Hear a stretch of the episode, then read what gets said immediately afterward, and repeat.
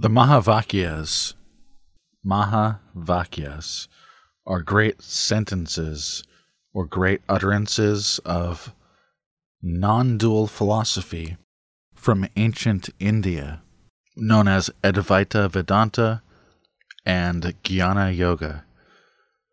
These great sayings, the Mahavakyas, are contained in scriptures, Hindu scriptures called the Upanishads.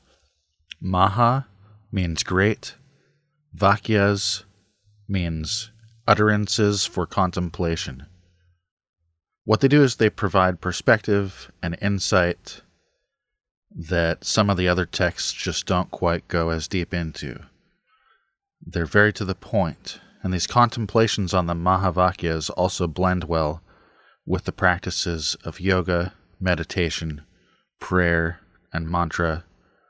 To truly understand the meaning of the Mahavakyas, it's necessary to practice contemplating them or meditating on them inside your own mind, inside your own heart, meditating on them inside your own inner laboratory, in stillness and in silence, if possible. Here they are.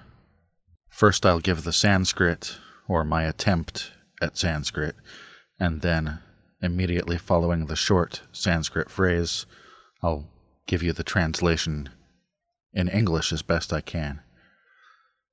Brahma Satyam Jagat Mithya. God is eternally real, but the objects of the material world are only temporarily real. They're only relatively real.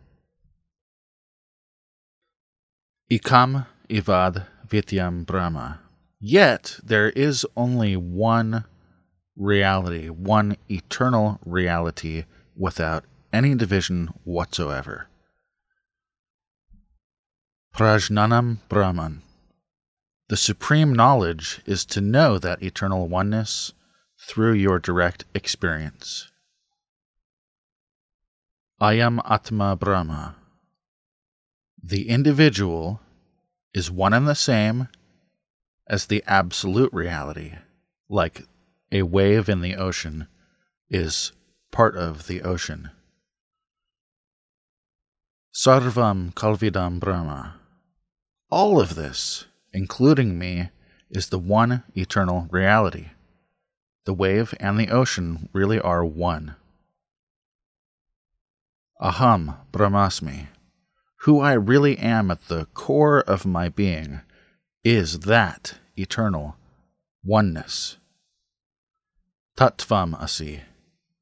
That eternal oneness is also the essence of who you really are.